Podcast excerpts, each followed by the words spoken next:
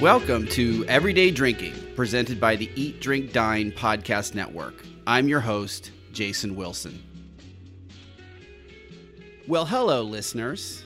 Today we're going to be talking about weird wines that most people don't get.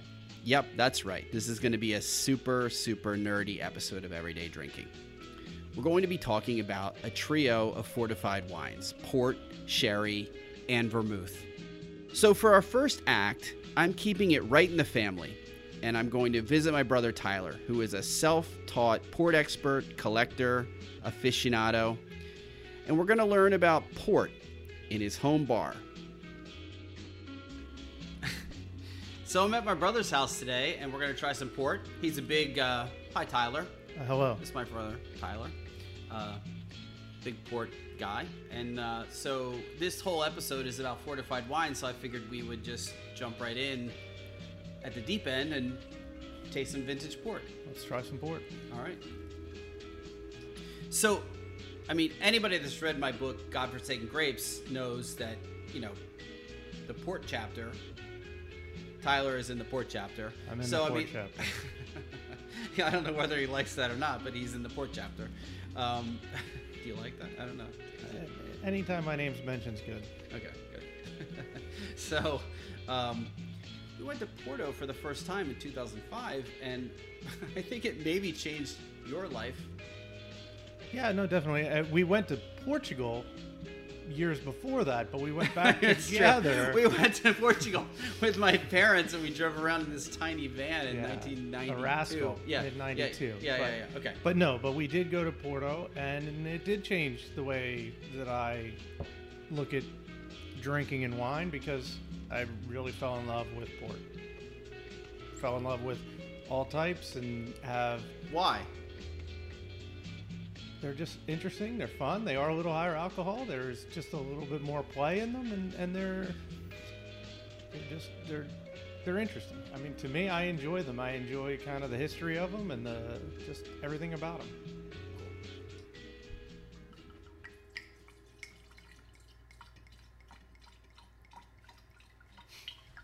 Now, what are you doing here? You're pouring it into a decanter, huh? Yeah, um, I, I find with the vintage um, we want to decant them. The older they get, their sediment, and we're going to see some of it here. Um, and Yeah. Oh, all right. Yeah. Okay. so we don't want to ever ruin a glass. So we And what are we drinking right here?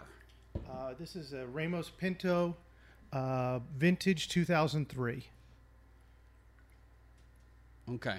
And so, wow. Okay. So they, so Ramos Pinto declared a vintage on this And- particular well, one. Yeah. They didn't. Um, the Port Institute in oh, okay. Okay. in okay. Lisbon decided when they sent their 2003 that it was good enough to be a vintage. And year. not every year is a vintage, right?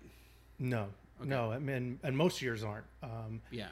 uh, depending on weather and conditions like that, is how the ports end up better, and and you can get a vintage. All right. Cool. Let's let's. Do a want this to sit, or what do we do No, here? no, no, I just don't want that in All there. right. So now you'll notice a lot of people drink in cordial glasses.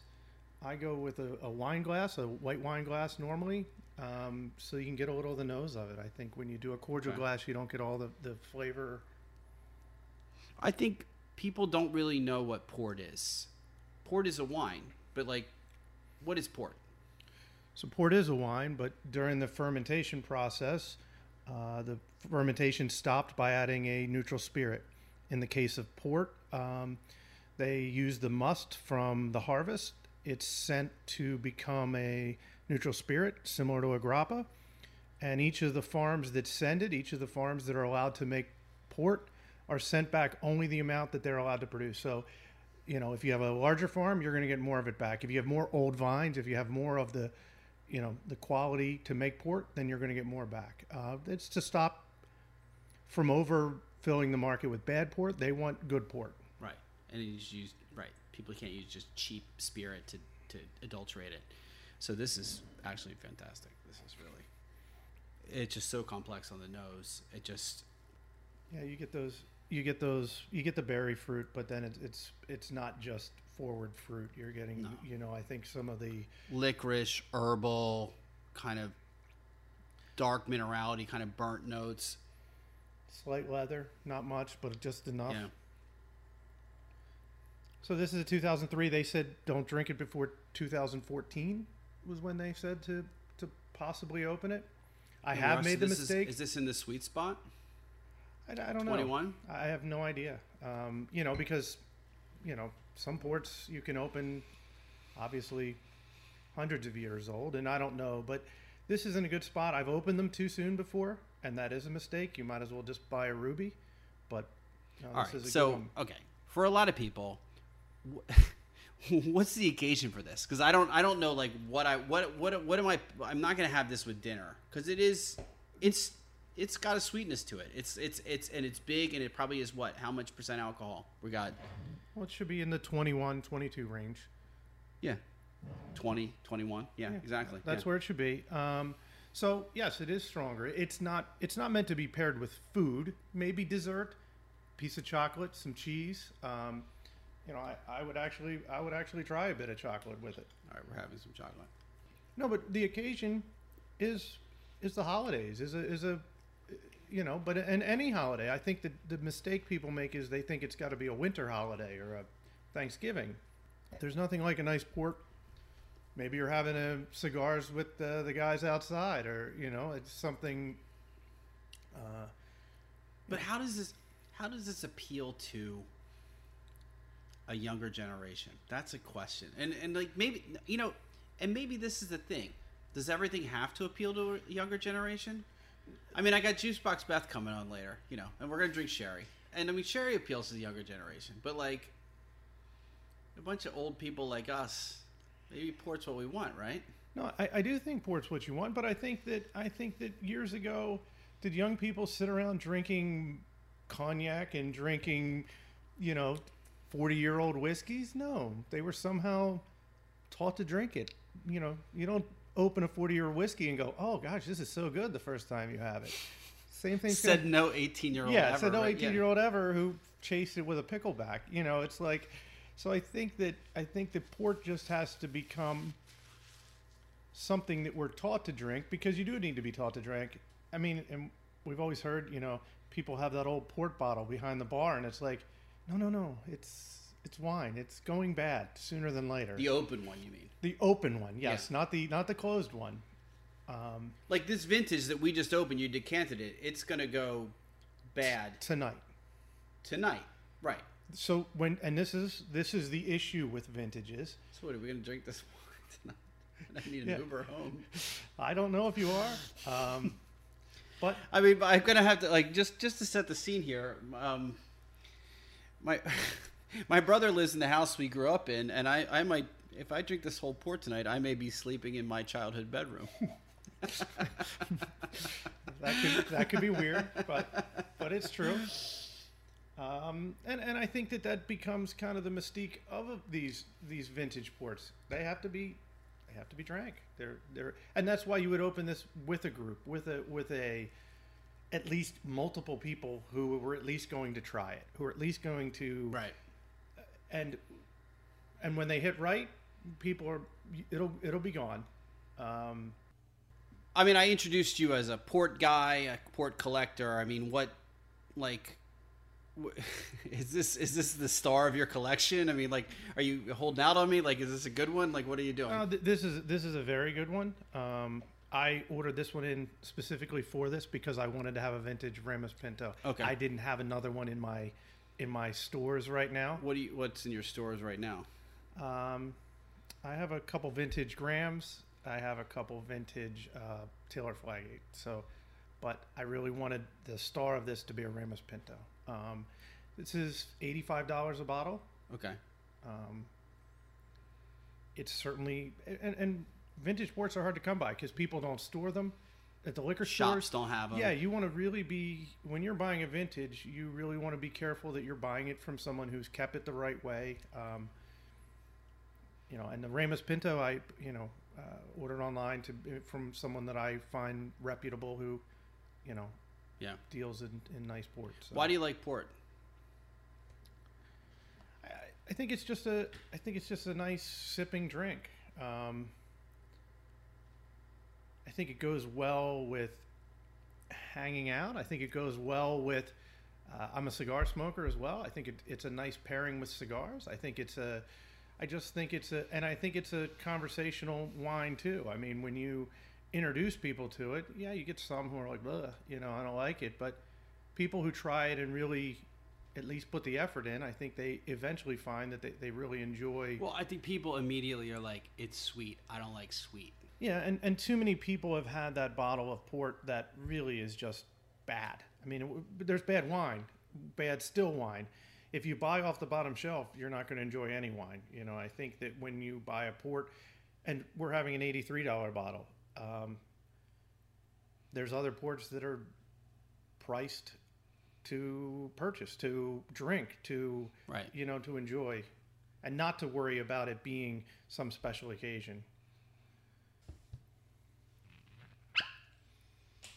All right, so this this one I just pulled out of an ice bucket. What's what's the story? Like, what's most people don't think about sweet wines as you know fortified wines in ice. You know what's the story? So, when I had been to Porto, they were all served at at cellar temperature, and I'm 50 degrees at minimum. So, I like to put a little chill on them. I think people enjoy them more, and and I think. And the, and the port houses would tell you it's a good idea because it really rounds them out and a warm port you know at room temperature just it just doesn't have the same taste it just it's different. So we chill all ours and, and try and keep them that way. So this is a uh, this is a Taylor Fladgate. This is a late bottle vintage, uh, 2015. All right, so first of all, now I have been to Taylor Fladgate with you. I believe. Yes. Yeah, we yeah we went to there were peacocks, right? Still are 2005. We went, I believe, Yeah. Okay. and uh, yeah, th th there was that, and, and your and your favorite uh, port was the same as uh, one of your favorite vice presidents. Ugh, fuck. Yeah. Oh, that- yeah. Our favorite port that day was the same favorite port as Dick Cheney and Fidel Castro. Correct. So they may disagree on everything else in the rest of life, but like you know, But the they like the them- same port. Exactly. Yeah. So to be clear, Dick Cheney is my least favorite vice president, or at minimum, uh, runner up to the last one. But this is not that. This is a slightly what? So t- talk about late bottle vintage. A shady term, in my opinion. Um, and and you would think, but in reality, these are the grapes that just didn't make the grade to be a vintage year. Right. It's a single year, still a single producer. And we're still talking about how most years they don't declare a vintage. So this is most years in port. right. Sometimes it's ten years in between vintages. Right. Okay. So they've got these amazing grapes that just didn't make the grade. So they take those and they put them um, on on oak for four to six years, the vintage, and then they bottle it and it's ready to drink right away. So yes, it's but this is not a ruby. Again, we're still in this ruby family. Right. It's not a ruby, but this like the, but it's a ruby that's got age. It's a ruby that's got aged from a good year. When you just buy a regular ruby, it, it can be who knows when crap these year. yeah, it, totally it could be year, yeah. six crap years Yeah, in yeah. one bottle. Oh, right. Okay. So this is 2015, but it probably was bottled last year. Right. Yeah. Um, so when you find these, um, th- they're going to keep for a while. When you find these in the liquor store, uh, they're going to be from good port houses. They're going to be between twenty-two and twenty-three dollars. So not a huge investment. I mean, Right. Um, this can actually keep. Put the cork Keep a back few in weeks.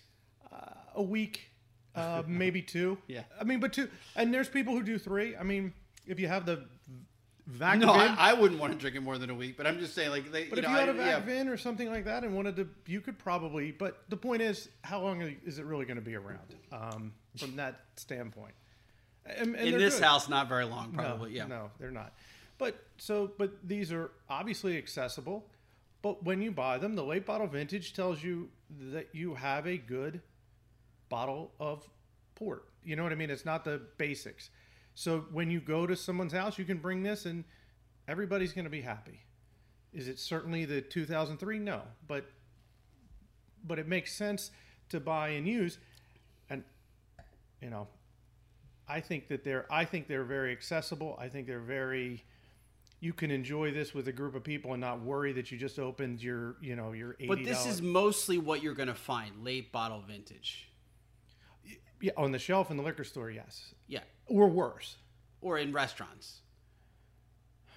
Yeah, yeah, I they, mean, they do. They've the started- average restaurants. I Yes, mean, yeah. in- and and and the thing is, I think people need to understand these are great wines. They can be, or they can. I mean, there's they can be all, all different things, but they can be great wines. Like this is a this is a really nice wine, but it's not a vintage. No, And that's and I, I think that's what makes it shady to me. It's like why did why didn't they just come up with a better name for it? Late bottled vintage, right? You know, it's like it's like port's weird.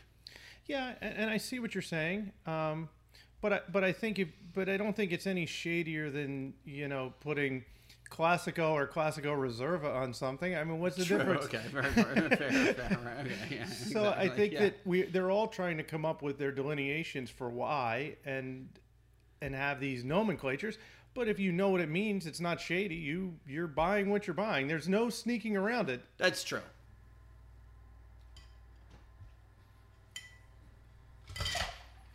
All right, so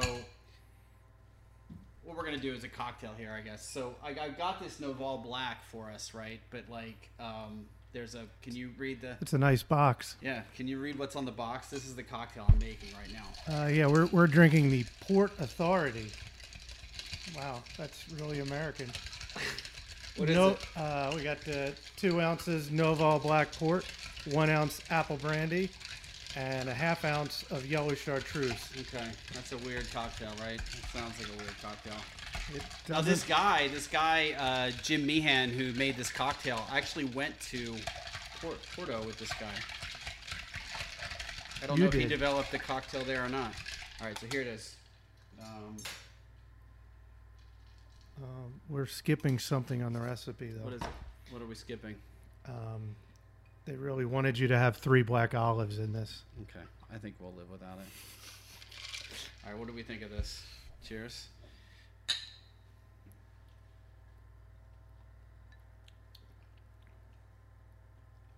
That's that's actually refreshing. More refreshing than I thought it was going to be. Yeah, that's pretty good actually. And we're doing it. We're doing it with an ice cube in there instead of uh, in the coupe. So, so we've had a nice port tasting here. How do you feel about? I brought this kind of like outlier here. I made a cocktail with it. What what's what's? No, I, I, think you you the the Noval Black Black is exactly what it is. It's made to be more drinkable, probably closer to wine than port. Definitely closer to being made and being consistent, so you can make consistent cocktails.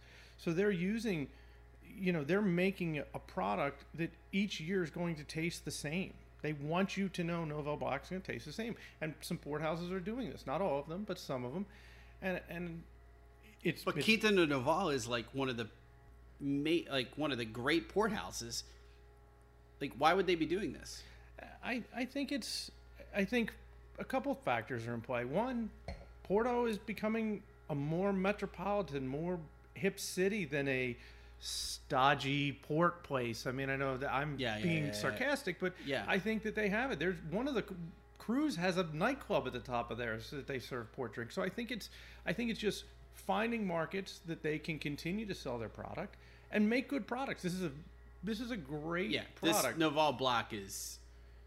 Well, okay, so why do I like this better than a late bottle vintage? The, the the vintage one you poured is outstanding, but why do I like this Noval Black better than the late bottle vintage? I, I think that the late bottle vintage is, is is maybe a little sweeter. Maybe they've they've toned down the sweetness using, you know, by being able to blend or, or you know, it just it they are different products, but I think that that's the difference. I think Noval Black just has this flavor profile that's just it's interesting. It's good. I mean, it's it's a good product, and and actually, it's a dollar more than the late bottle vintage.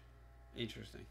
What's the real problem? No, obviously the cocktail was delicious, and and I'm sad to say it. It was really delicious, and thank God for Noval Black. Let's use that for that, but let's not do away with the LBVs. Let's not do away with the vintage ports. Let's not do away with the tawnies and the 20s and the 40 year tawnies.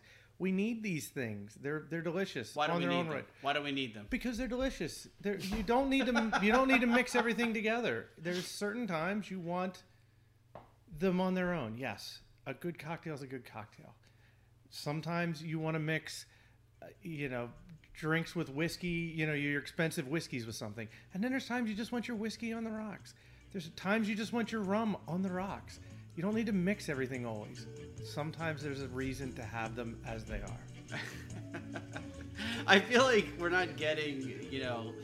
I feel like you're being a very polite Tyler Yeah, tonight. you are being a very, very fucking polite Tyler. To be honest with you, like I feel like you're really being like. I was like, all right, uh, like, No, why did like? no, hold what, on. What do you have? To, what is your message to millennials who don't drink uh, port? Yeah, well, first of all, yes, I tried not to be the asshole that I normally am through all of this. You know, I tried to be like, ooh, I'm like that guy, and uh, no, millennials stop with the messing up everything and just drink it the way it's supposed to be drank. Like, open a bottle of nice stuff and drink it. Like, Well, I don't know if I totally agree with my brother. I know millennials get blamed for a lot of things, but I'm not so sure it's millennials' fault that people aren't enjoying port or Madeira or sherry or any of the other classic fortified wines anymore. Yeah, and and this is something that you know people in the industry don't want to hear, especially those advocating for sherry. But it's never going to happen, man. And oh. and it doesn't mean that you won't have people enjoying it, and you won't be able to sell it, and you won't have, you know, my I'll I'll buy a lot of it, you know. But but it just it's too complex for most people. That's Derek Brown, the author and bar owner I spoke with in episode one, who once actually ran a sherry focused bar in Washington, D.C. called Mockingbird Hill. So I trust what he says. And and look, if, if I'm proven wrong, I will happily admit that I'm wrong. Um, but eh, but I, I also think it's like maybe that's maybe it's just for us. Maybe sherry's just for us. Um, us? meaning the people in the nerdy bartender fucking people. You know, Jason Wilson and and Derek Brown and like three other people. Well, I still believe in sherry. And as it happens, I tasted some sherry with my millennial co host Juicebox Beth for this episode. Beth seems pretty passionate about it too.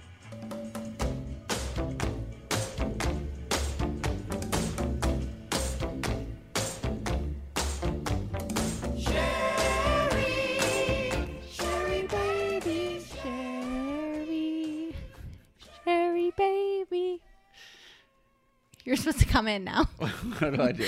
I yes, we're talking about sherry, baby, today.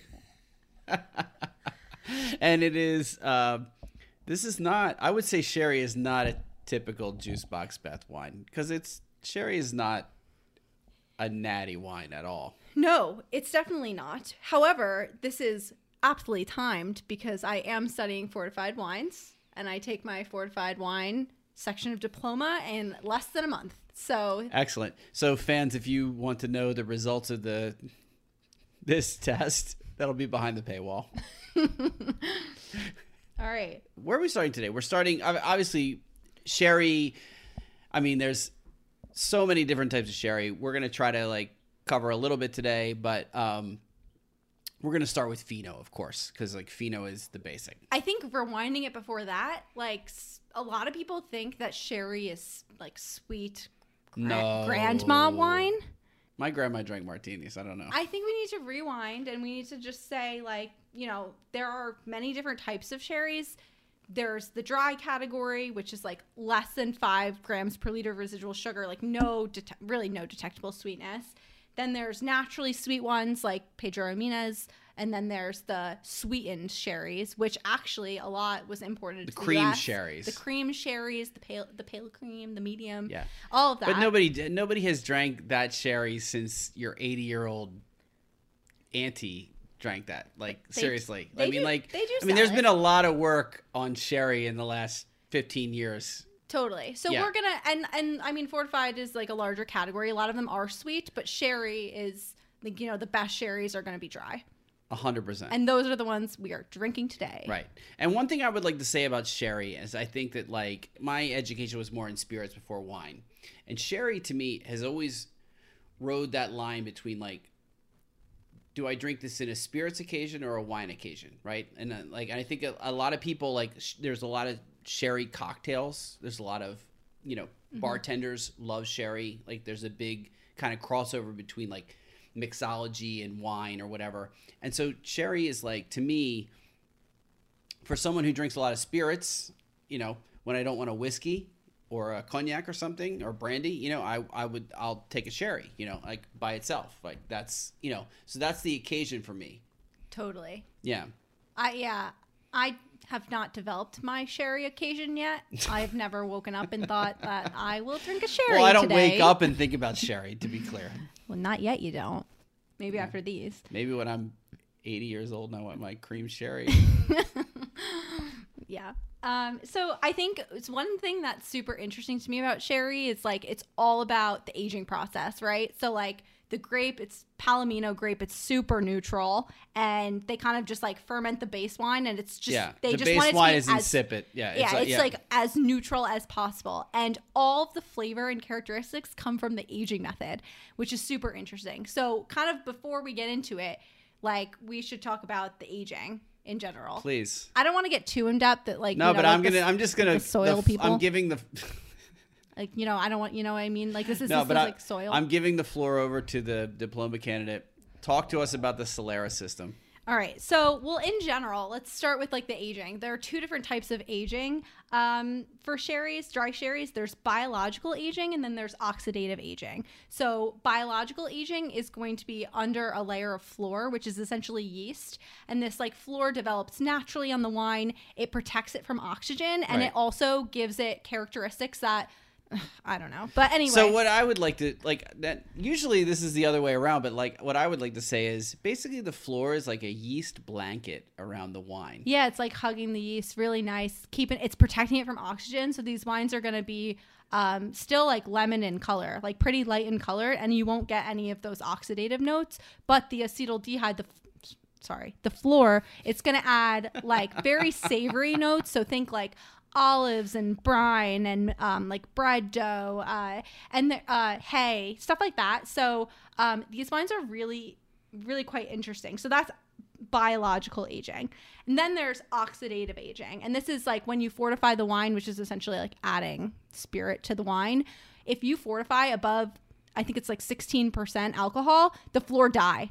The flor like, "Ah, I'm dying. And they go away. And you don't get those acetaldehyde, hay, a- apple skin, briny. You don't get those aromas. You get oxidative notes. So you get like the toffee, the caramel, the walnut The nutty. the walnut. Nutty. and so um, it's all about the the whether it's going through biological aging or oxidative aging and then on top of that they all go through their own solera systems which is like a method of like it's like a fractional blending system that you know you take some yeah add some and So this thing with the Solera aging is there's always a little bit of residual of what's before. So yes, it's a continual process, and it moves down the chain. Three years, six years, ten years, and they're stacked. And basically, when you get to the bottom, you know, there's always a little bit of the young wine and a little bit of the older wine in it, and that's what makes it have both age and you know comple- youth. complexity a little bit of youth but also consistent year to year right like Yeah, that that too. Obviously, that's Yeah. that's what. Yeah, Totally. And so, and the thing is that people like the- sherry is not like when you go to Jerez in Spain. It's like Jerez it is in Spain. You, uh, it is not. These are not small production. Like when you walk in, these are vast. These are big companies. It's not like we're not making sherry in a garage like a lot of natural wine. Like, Yeah. No, like these are big producers, and so totally I think people need to understand that. Like I think I think maybe that's something that like, you know, the the sort of like kind of hip, you know, insider bubble sort of somms or whatever are trying to make Sherry happen like it, it- Sherry these are big companies and and there's a they're, they're, they're like cuz you need to have a vast quantity in order to age it to get to the place where Exactly. today. Exactly. Yeah, Yeah. Totally. What, so when we studied this in diploma, uh, you know, it was our fortified wine day, and our exercise was to split up into groups. We were assigned. There were uh, six of us in the sherry category, and then um, I luckily got the sherry category. And our task was to market sherry. Like, obviously, this is a not that it's going out of fashion, but like millennials, are we drinking sherry? I don't know. You know, no, we're not. And Nobody's so, drinking sherry. Millennial, so- any any age. so yeah. the, the task was to figure out a plan to remarket sherry to millennials, and it was actually really fun. Like we, uh, you know, I'm not going to tell you our plan because like who knows, like you know, we might Cocktails. we might we might that was part of it but uh there was a lot so we picked we had to pick a category we picked uh manzanilla uh en rama sherry and we like were doing events and stuff like that and it was really fun and I actually think it thought it had some legs, as opposed to I looked across the room at the the other six half the half of the class that got assigned to Madeira, and I was like, oh, good luck. Well, because Madeira is like fifty dollars a bottle, and sherry, a good a good sherry is like fifteen to twenty dollars a bottle. Exactly. Like that was one of our like big pros that like dude, this isn't that expensive and also like I mean, I, I haven't I haven't been to I've never been to Spain. I've never been to Spain. But I've never been to Jerez and I like but everyone was talking about how cool it was when you go there to like have sherry and so it's like they were trying to bring that back uh, essentially and i thought it had legs you know i was like okay i could drink this and then again when we tasted it i was like this is good stuff like this is really interesting really complex stuff so let's get into it All right, we're gonna get into it here. so this is uh, Tio Pepe en Rama Fino. So we're starting at Fino what's- Sherry. So if people know a Fino sherry, they know Tio Pepe. That's the standard, the market standard, right? the standard. Right. Um, so yeah. what what's what's this en Rama? What does that mean? Well, first we should talk about Fino, right? So Right. Fino is I remember it Fino flor, so it's aged biologically. So remember that uh, under that The yeast blanket. The yeast blanket. It's nice and warm and protects you from oxygen. this is how I study. Um, so, so Again, yeah, the so test results will be behind the paywall. So, um, yeah, you definitely get, you know, it's it's pale lemon. Like it doesn't look, you know, it's not oxidized at all because the the blanket has protected it. Um, but then the other term on here en Rama. So this is like, um, it's not a regulated term. It but it essentially means that it's like the purest expression from the cask. Actually, on the back of the Tio Pepe en Rama bottle, it says, and I quote, as if drinking directly from the cask itself. Yes. You know, when I So this producer Gonzalez BS B Y A S S BS just Bias? Oh, no. No, BS. Bia. Why'd you spell it? You wanted me to say that. So I went there and we did an en Rama tasting. Nice. And uh, they had, there was you drink from the barrel? we did indeed. Nice. And there was a guy named Antonio Flores who's their kind of master, you know, whatever, their guy, you know. Antonio.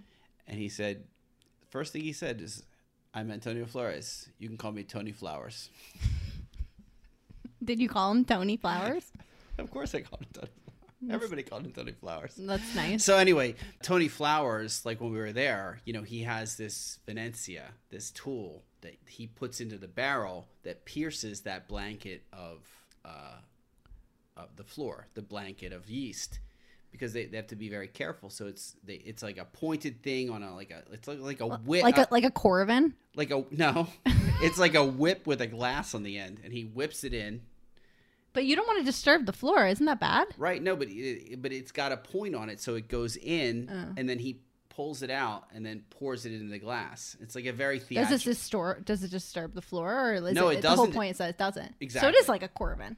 yeah, I guess. I mean, like a ancient one. Like I an mean, it's like I feel like it's very theatrical. Like Tony Flowers is like, oh, let me toss this into the barrel and pull it out, and like I'm gonna pour it from Nice. five feet into the glass, you know. And Yeah. Here you go. You get some flor in there?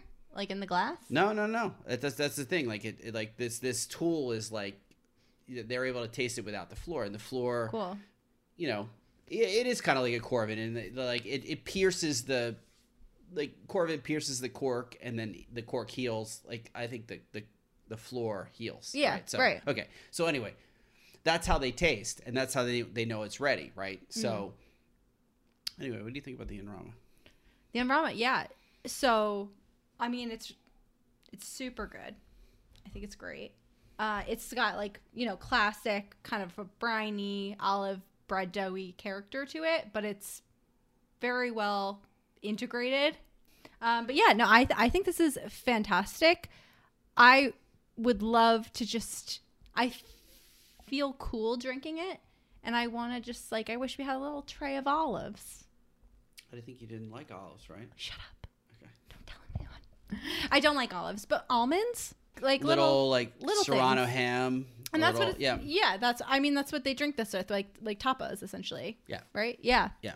Um no, I think this is fantastic. It tastes really good. And honestly, so one thing about these fortified wines is that, you know, we judge their alcohol on like a different scale. And so all you know, the minimum alcohol for any of these is 15, which for a typical wine is high, but I think this is super well integrated. Like it does not taste. I mean, this is 15 on the dot, but I um like it doesn't taste alcoholic and I think that's a big turnoff to millennials, like high alcohol things. I think too like doing a tasting of sherries versus eat, like having sherries with food as they are meant to be drunk. I think that is such a big distinction cuz I mean tasting these god like we'd be drunk, you know? But if we just sip these with the right food, like I think they Yeah, are they're 100%, so 100%. they're so exquisite. I think they're great. So let's move on. Yeah. Okay, cool. What's the next one? So we're gonna move on to an Amontillado. Perfect. Um, My so favorite. We're doing um, Los Arcos from Lustau, and it's an Amontillado sherry. So when we're talking about aging, Amontillado is actually, um, it's like a, it's like a Gemini. no, it's not. I'm just saying it, it, it is both sides. You know, it's got two sides to it. It's Okay. got the biological aging and it's got the oxidative aging, Yep, right? yep. So it's got. Um, let's pour it. Let's do it. All right, let's do it. I have no glass. Now, I've, as we pour this, I have a I have a question for you. In high school English class, did you have to read Edgar Allan Poe's uh, "The Cask of Amontillado"? Yes, but I don't remember it. Right, so- wow, wait, what is that about? Okay, so remember he invites his friend down into the cellar and they taste the Amontillado and then, you know, he exacts his revenge. Oh my god, on what? Well, I mean, I think he like locks him in the cellar or something, right? I actually don't remember, but That's like so dark. the cask of Amontillado. Wait, that's so cool. I want to reread that now. Yeah. You think it will help me study? All right. Thus is the beginning of the Everyday Drinking Book Club. Wait, I think you're onto something here. Um, okay, Ca- Edgar Allan Poe's Cask of Amontillado is the first text. so the most obvious difference between the Fino and the Amontillado is the color, right? Fino is fully protected by that blanket of flor, uh, but as we move to Amontillado, it actually gets fortified. So they add alcohol to it, which kills the flor. Kills the flor. They're trying to kill the They flor. They kill the flor. Like, could you imagine? They kill the flor, so it gets some of I those. can imagine. those um you know those briny olivey you know bread dough notes but then they kill the flor and then it moves on to oxidative aging because you know oxygen hit you know there's no more layer of protection um, and so this is the point I think where sherry gets into that we talked like that spirit like state because Mm. you have oxidative aging, right? totally Yeah. yeah so oxidative aging will and what is add- the alcohol in this level? So well i mean so yeah once you you have to for, for- fortify to hire to kill the flor to like over 17 this ends up being 18.5 right. um so this and it's uh deeper in color what would you call this Topaz. topaz. It's not on the, the the, the specification, but yeah, topaz. That's nice. It's really nice. It's like somewhere between a like an orangey light brown. That's also not on this. That's also not on the on the At least topaz is a Crayola color. Oh, I do love Crayolas. All right. Anyway, but it's really nice. Like it. What I love about this is it's got both. It's really complex because it's got all of those notes. You know, but it does like introduce this level of like this little bit of like toffee-ish caramel that is really nice. And again, I think this is super well integrated. Like again, like eighteen point five. Like eighteen point five. Who? This is nice. Right. But you know, right. Okay. But I mean a lot of our listeners are like brandy and whiskey, guys. Like 18.5 is, you know, you're starting to feel it, guys. You know, you could you could have it. I'm not feeling it at all. Bring it on. Just kidding. Um, yeah, no, this is this is really good. Um, So Lustau is uh, is a great producer, and uh, this Los Arcos is, is is I think is a more. I mean, they have a a Amontillado at a lower price point, but I think this. What is this? um,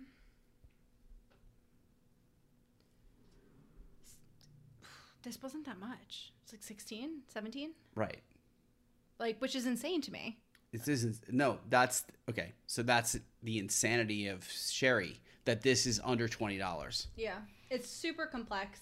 I mean, again, like we we said it, like you don't wake up and like crave these types of wines. However, I think time and place and food, like the right setting, like and to you know understand what goes into it because it is a lot of work to make these. You know, so The other thing that makes these a great value is unlike other wines, you you can keep these in the fridge for two, three, even you know I've I've had sherry's in the fridge for four weeks and still drink well. how do they do they change at all or like A little bit. I mean, they, they lessen a little bit, but I mean, the oxidized ones especially, like the Amontillado. I mean, what are you gonna? They're they're fine. You know, as long as you keep them in the fridge, they're fine. And like often, you know, I'll be cooking. Uh, do I want to open a wine? Do I want to? Eh, I'll have like a glass of this while I'm cooking. You know, yeah, and like yeah, interesting. if you know, it's like the first. To me, it's the first drink. The, that's so interesting to me. Yeah, I mean it, that makes sense, right? Yeah. I agree with that. Like I don't necessarily want a whiskey. I don't necessarily want a cocktail. I'm not going to make a Negroni because I'm lazy. You know, like oh sherry. Okay, fine. Yeah. Yeah. What's the problem with these wines? So I love them and I love drinking them and I like talking about them. I think they're re- it's really fascinating how they're made and it makes sense because, you know, Yeah. all the characteristics come through. And so they're they're like that's the that's my problem with these wines is like they're the perfect classroom wines because there's a lot to talk about. There's a lot of processes. And it there's all kinda, like, system, clicks with the tasting ba- ba- ba. notes. There's lots of classifications. They're like, you know, in the end, I just like wonder when I would drink these. yeah. Well, You know what I mean? as Like- do many people. So when would you? I think a lot of spirits people, this is their entree into wine actually because they don't want to drink a bourbon every night or whatever, you know, Mm. or probably a lot of spirits people want to drink a bourbon every night, but like, you know, like, like, but before they get to the bourbon, they want to pretend like they're drinking something else. So yeah. they drink this or they mix this in a cocktail. They've learned or or they've had a cool cocktail that they've had sherry in and then they're like, "Oh, well, I want to taste sherry," right? So I think sherry has been propped up by like cocktail people basically. I don't mm-hmm. think I think wine people are not big fans of like wine only people are not big fans of sherry in my opinion. I think they just it's it's hard to place where I would drink it. So Fino, very clearly, you're sitting at like a tapas bar, like on a cool cool night, hot date, like it makes sense. You know, as they go on and they get more complex and even oxidative, it's like, wait, like to me when I hit the oxidative notes, I automatically go to like toffee and caramel and that I think dessert. And so, but then like after a big meal, like, do you want to drink like more wine? I don't. As a, a millennial, I like a like a port on a like a dessert list. Like no way. Like I want to. I want coffee and I want to go to bed. Like so. You know what I mean? Like I just don't. No, I it's, know It struggles. For, I struggle to place these into like where I would drink them, but But this is this is the struggle of it, right? That's why Oloroso has become like a cocktail pour. Like, you know, that's why it has. I think we're going to taste the Oloroso in a second here. So we're going to move on to an Oloroso right now, and I think Oloroso became like the cocktail pour. What is a what is a martini? What is a Manhattan? It's got vermouth in it, which is basically, you know, a wine like sherry is. That's been you know whatever. It's been aged differently, aromatized, fortified, whatever. But it's the same basic uh, uh, proof, right? And so it stands up in a cocktail with gin or whiskey or whatever. And that's why people love vermouth, right? So, you know, I think that's why, like, you know, the, the the- higher alcohol sherries have like kind of made their way into cocktails, right? Like, Yeah. yeah, as a usage, and that that's kept them afloat, basically. Yeah, interesting. I mean, so moving on, like Oloroso, we should note, oxidative aging only. So Yes. no flor, none of that like savory, briny character. You've got all toffee caramel. To me, I smell this and I just like think of like a like a pretzel dipped in caramel, and like it's really good, like super good. Um, I would drink a glass of this after dinner, Yes, but this is a maybe. this is a very very special Oloroso. This is like Gonzalez Byass's like top Oloroso, and it's it's called Alfonso. I don't know why it's called Alfonso. I would like to know who Alfonso is because you know it's a fucking great name. It is a great name.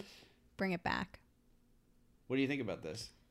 So I think all of these wines are really complex and well made, and they're very And amazing. They're, Yeah. so interesting. Like Yeah. you, there you can sit and find tasting notes and just like talk about them, and um, like it's they're really conversation pieces. But I think the part where I struggle is just fitting them into my life, like.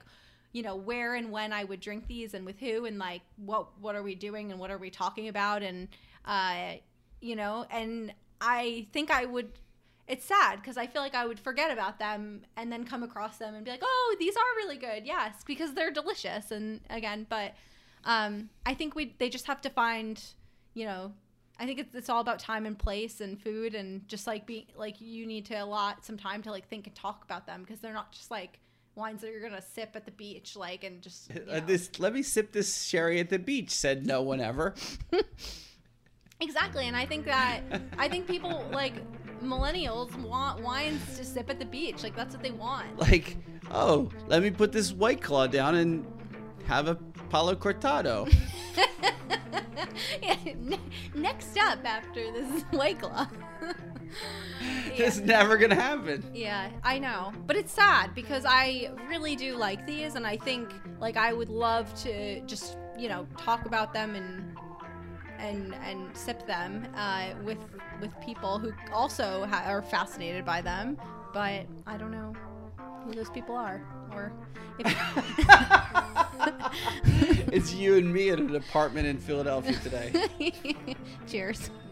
Cheers to that. Okay, so Sherry may have left Beth and I a little sad. But maybe our next guest can cheer us up with his unbridled enthusiasm for yet another underappreciated fortified wine, vermouth. Here's my conversation with my friend François Monti, a drinks journalist based in Spain.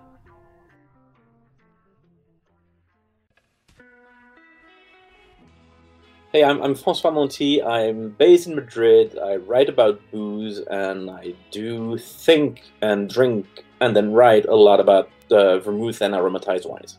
And um, I'm, I'm the author of, of uh, the uh, Gran Libro del Vermouth, which translates the, the, the big book of vermouth, and 101 uh, cocktails to try before you die. None of the titles are, are mine, but the books are very good. That's a very, you know, 101 cocktails to try before you die. That's a very, uh, very morbid book. How Well, many I mean, I, have you tried all 101? Yeah, for sure, but uh, maybe they assume you, you drink them straight. and then you die. Yeah, of course, yeah. This is well, this is not a bad way to go, I guess. all right, so I think people don't know what the vermouth scene in Madrid is like. It's a it's a quite a different thing than than you know. First of all, in the United States, people are like vermouth. It's just like a small part of a cocktail, but you know, it's a whole thing in Spain and especially where you live in Madrid. Yeah, it's it's it, it- it's crazy when you think when you think about it because uh, vermouth drinking all over the world is cocktails. Even Italy, where, where the stuff was invented, that have it in Americanos, that have it in Negronis, and and Spain, maybe with Argentina, is probably one of the only countries in the world where vermouth still drunk as it was meant to be drunk, which is straight. Uh, straight or maybe with a bit of soda water, but you know, straight. And uh, what we have in Madrid is very different from anywhere else. Is on tap, so you get tap vermouth, which is what what caught when you- what I guess caught your attention, Jason, when, when you first came. Oh wow, vermouth on tap! I want that. Yeah, I can remember going to that very old bar Right. that, that, that serves right out of the cask, right on tap. Yep. Mm. So, I mean, a lot of people are like, "What? What vermouth bar? What? What is that? You know, what? Like, so what is it? What's it like in a vermouth bar in Madrid? Tell us about it." Well, you know, most of those places, especially in Madrid, in Barcelona is very different. They've got modern bars serving a lot of vermouth, but most most Madrid bars are old bodega style. You know, the um, the old Spanish bars where a lot of people now go and drink beer, and that will be a place where typically you would go around lunchtime with your friends, especially on the weekend, and you'll have, you know, uh, it's going to be a bit dirty. It's going to be wood panels and a bit of. Uh, mm, you know old man style place. That's the style of place you love you you guys love so much when you come to europe. The, the style of place you want to spend your day in. And then you get some food. You get the anchovies uh, in vinegar. You'll get the patatas bravas. You get a bit of tortilla. And uh, the temptation would be uh, gosh i'll get a i'll get a cold beer or or i'll get a, a glass of of the only uh, white wine i know from spain uh, or, or, whatever. But what you really need to do is get the vermouth because the vermouth will be on top, and you'll be, wow, this is fantastic. I've never seen that in my life. And then you realize that vermouth on its own is actually quite nice, especially if it's from Spain because it's not bitter. It doesn't have a long aftertaste, which actually, if we talk, you're talk, talking to wine people, sounds like a bad idea, but it's actually an excellent idea because you don't get tired. So you take one, and then two, and then three, then four. And you went in there just for the aperitivo. You get out of there, it's four or five in the afternoon. You've had food, so you don't have to go to restaurant. Uh, you're half drunk, and the weather is glorious, and you're thinking about, can't wait for tomorrow at 12. Let's do it again. perfect, perfect. So, what is vermouth? I mean, I think people know. I mean, they know they're aware of its existence, but I don't think they really know what it is. Look, I think one of the the easiest way to define vermouth would say it's an aromatized wine. So it's a wine and you put stuff into it, and it's it's also mostly fortified because uh, most vermouth are between fourteen point five degrees to, to 22 max. Uh, that's the low in, in the European Union. So, you know, uh, even in Spain, it's difficult to find wines that have that level of alcohol. So you, you top them with, with, with a bit of, of neutral, mostly neutral grain spirit. Um, it's wine. so the weird thing is it's 75% wine, uh, but most of the time it's made with wine that's really not important, and you can't even identify the the, the grape varietal in, in, in, into the vermouth.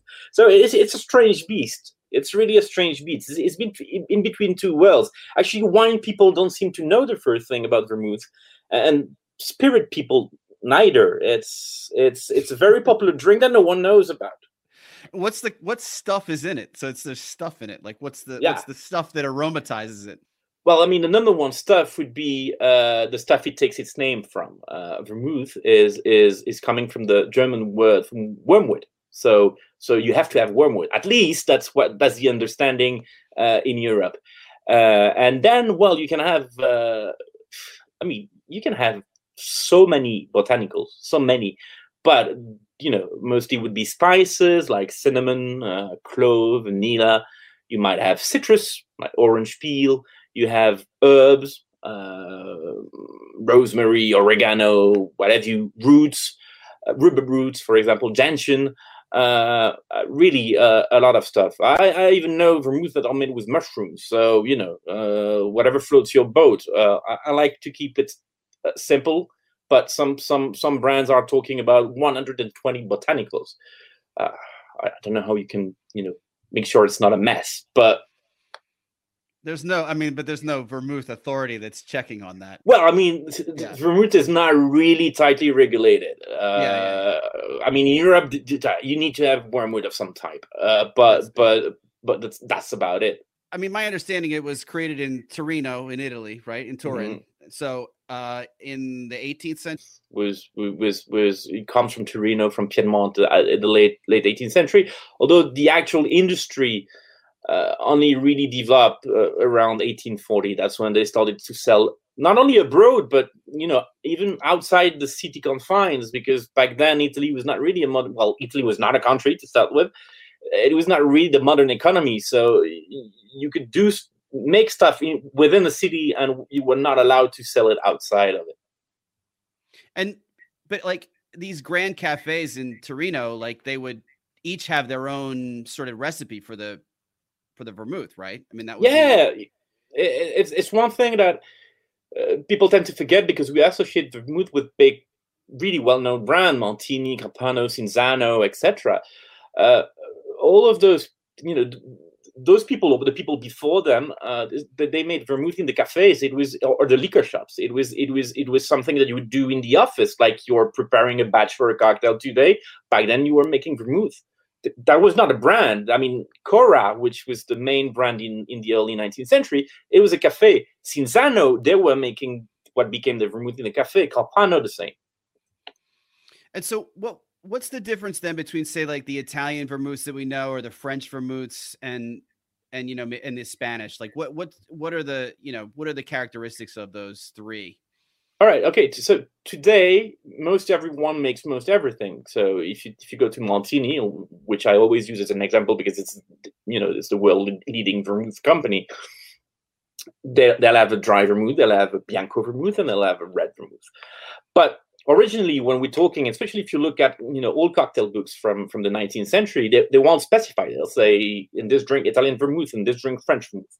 Italian vermouth back then meant, and that's because it's the only style that we're making. Oh, you know, uh, it's, it's the story is a bit more complicated than that. But let, us keep it at this.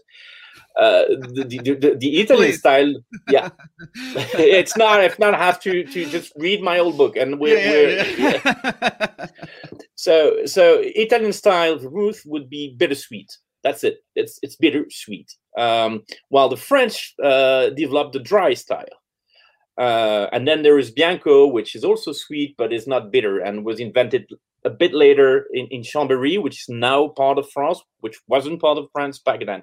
And those are the three main the three main styles.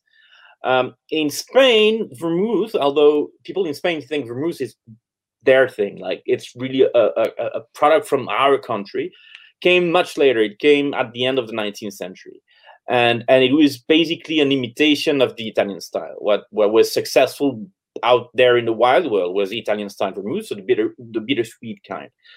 And they took it and and and made it their own. Uh, the thing is, uh, uh, going back to what we said at the beginning, because Spain is probably the only country in Europe where vermouth is really actually drink drunk straight, palates evolved and people like less bitterness and more sweetness. So uh, over the years, Spanish vermouth developed its own its own style, which is not bitter, not very intense, very light, very citrusy, and a bit sweet.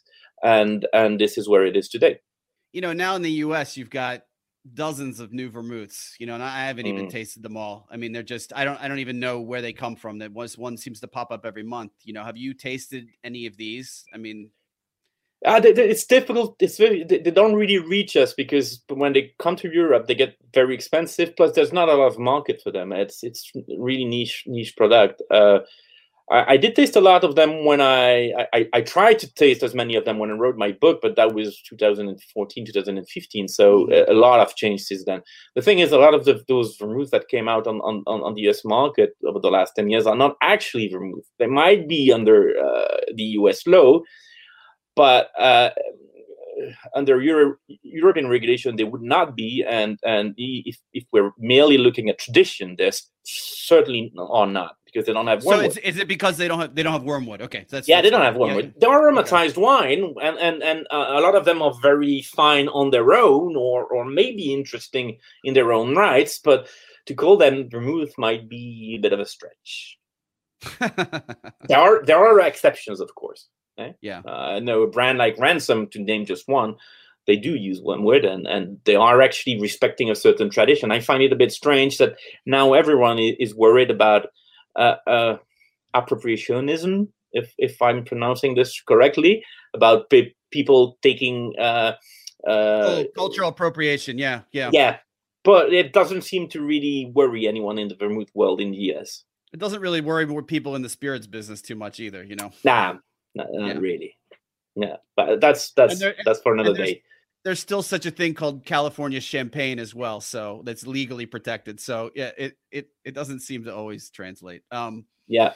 So what are some brands that we should look for? Maybe of some, you know, maybe maybe some Spanish brands or some, you know, some something that you know that we can get over in the states that if people maybe they've just had their martini or cinzano or whatever, you know, how can they expand out?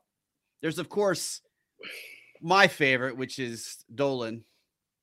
Oh yeah, so that's your favorite. Yeah, Dolin is really nice and easy to get brand, and I think they're they're, they're Bianco, they're Blanc or Blanc, whatever you want to white, uh, sweet white.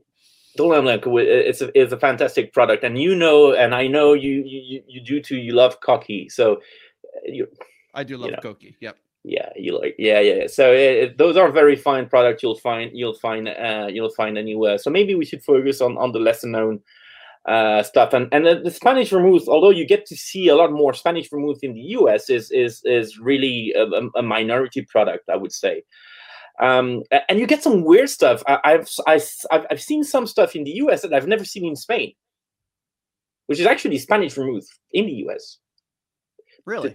Yeah, yeah. It's there's one that is it's called Quiles, Q I L E S, which is really nice. It's got a very vintage label, and I think it's there because of the vintage label.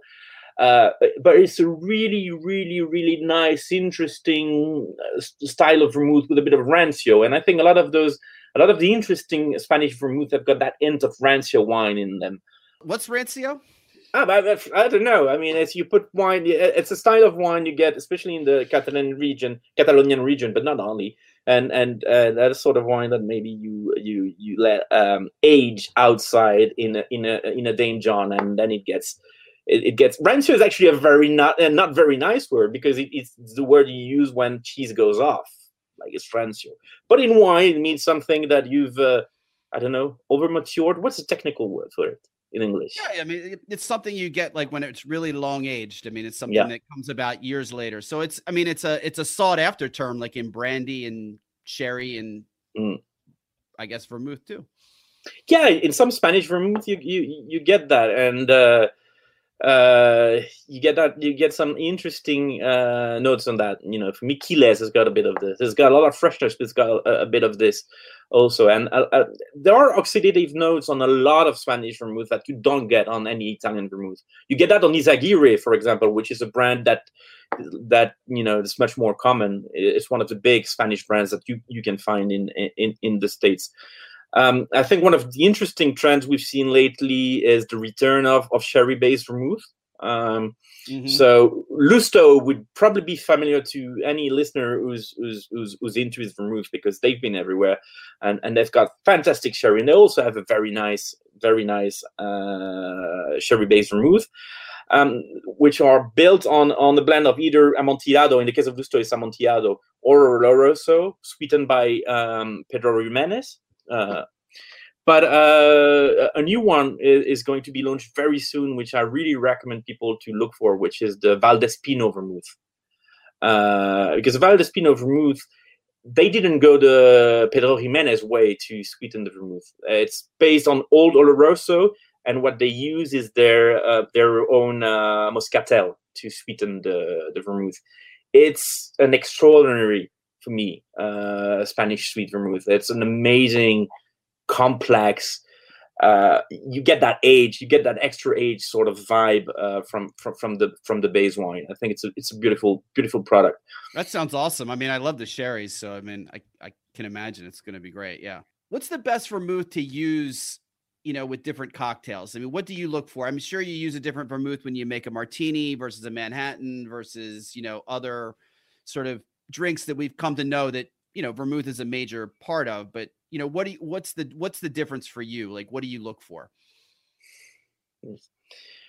The only the only uh, the only cocktail I I associate with a you know uh, a certain vermouth is a dry martini. I, I although I'll, I'll I'll enjoy a dry martini with Dolin because it's an excellent dry. For me, dry martini means Noilly Prat original dry. The original dry, not not the uh, the extra dry. Uh, that's that's the most common style in in the U.S.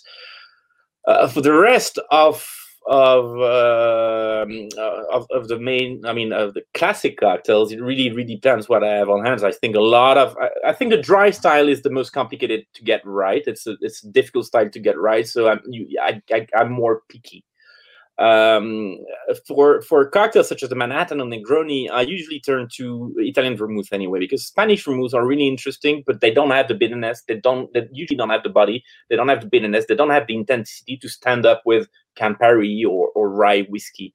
Um, I think the, the Spanish vermouth are really interesting in typical Spanish serve, which we can talk about later if you want, or uh, creative signature cocktails. But for for home mixing, uh, I like the Italian ones. And uh, for me, the one thing I would never do is Carpano Antica Formula with the Negroni. Because Yeah, me uh, neither. Everybody like- does it. Everybody does it. It's like why? Why exactly? Why? I mean, it's gin. It's gin and Campari. I, I don't need oak. I don't need vanilla. I Like that, those vanilla notes are like just too much overkill. In a Manhattan, why not? In a Boulevardier, probably. But I like I like something that's a bit more fresher. So you, know, in a in in in in a neighborhood, I actually would would pick Martini, which which I know is not what people expect me to say, but I'd, I'd go for Martini. And in Manhattan, was- I'm yeah. That was That a was real. what- That was a real cocktail nerd rant right there for both for us. Yeah, probably. probably. Well, you know, I, you, I can't, I can't hide who I am. You know. so all right so with with the spanish ones though you tend to drink them by themselves you know and i think if you told someone in the united states most people like hey here's a vermouth on the rocks they would be like get out of here Yeah, Like, why? Why would I do that to myself? well, you actually should do that to yourself because it's very good. yeah And in Madrid, we have uh, we have a local cocktail which is called a Media Combinación, which which which I think I took you to have a, a taste of last time you were in town. yeah yeah which is basically two parts two parts uh spanish vermouth one part gin a few drops of curacao few drops of, of angostura bitters served over rice which is basically looks like a martinez doesn't really taste like a martinez and it's uh, some something i really recommend. It's it's a lazy cocktail you can you know do it. Uh, perfect. I love it on the rocks. yeah. exactly. Those are the best right? So can you dis can you dispel for us once and for all how long does one keep vermouth is it two weeks is it a month is it one week come on this is the endless debate everybody wants to know i Ah, mean first of all you have to keep it in the refrigerator okay simple as yeah that. yeah yeah for sure for sure okay but then how long does it keep Well, it all depends. I'm I'm sorry. It really depends. I know people are get crazy with it. Like I've heard people know uh, Noilly uh, Noilly Prat Ball. As soon as you open it, it turns half bad. And like, what? No, it's fortified. It's got aromatics in it. It's got botanicals in it. Of course, it will last longer than a bottle of wine. Uh, but uh, I mean, it, it all changes from if you have white sweet vermouth like Dolin, which is all about the you know fresh top notes, fruity uh, f- flowers. Those those those are the things that go fastest. So don't I, wouldn't keep it in the fridge more than a week. It, it it it doesn't stay good. It doesn't. I mean, it's not as appealing as it used to be. But if you're looking at Punte Mes or, or or Antica Formula, those are so medicinal, so intense, so bitter. I I've had. I'll be honest with you. I, I have had bottles last for months in my fridge. Hmm. I mean, all right, you can you you you you, you can be uh, the perfect somm and then like, oh well, there's a bit of this and that is gone. It's it's bad, right? But most people want, you know, they, they they want it, it won't make a difference for them. Uh, For me, my answer is always the same: taste it. Is it still good? But I would, what I would say is that if, if you're having a, a, a, a white sweet vermouth and the color is deep yellow, it's probably gone off. all right all right what would you say to someone who is you're trying to turn on to vermouth like what would you what would you tell them what's what's the what's the pitch Let me let me let me try and, and think about something. Give me a few seconds all right about this this And idea of because I've actually I've actually never had to turn someone into vermouth. It's crazy when you think about it. Seven years talking about vermouth, and I've never had to turn someone into vermouth. No one's told me, "Hey, you've convinced me. I need to taste this." which, which is extremely frustrating because I'm sure you've had that experience a lot of time. Like, no, you need to try off-dry Riesling, and and like, oh gosh, yeah, yeah, you've changed my life, Jason. This is amazing. never happened No, Never happened. Never. Check out everydaydrinking.com for more vermouth recommendations and cocktail recipes from François Monti. Everyday Drinking is presented by the Eat, Drink, Dine podcast network, produced by Jason Wilson, and co produced and edited by Miles O'Brien. Contributions from Beth Camadas. Special thanks to François Monti and Tyler Wilson. Music in this episode from the EP Momentos by Ages. Check out our newsletter at everydaydrinking.com. We'll talk to you next week. Cheers.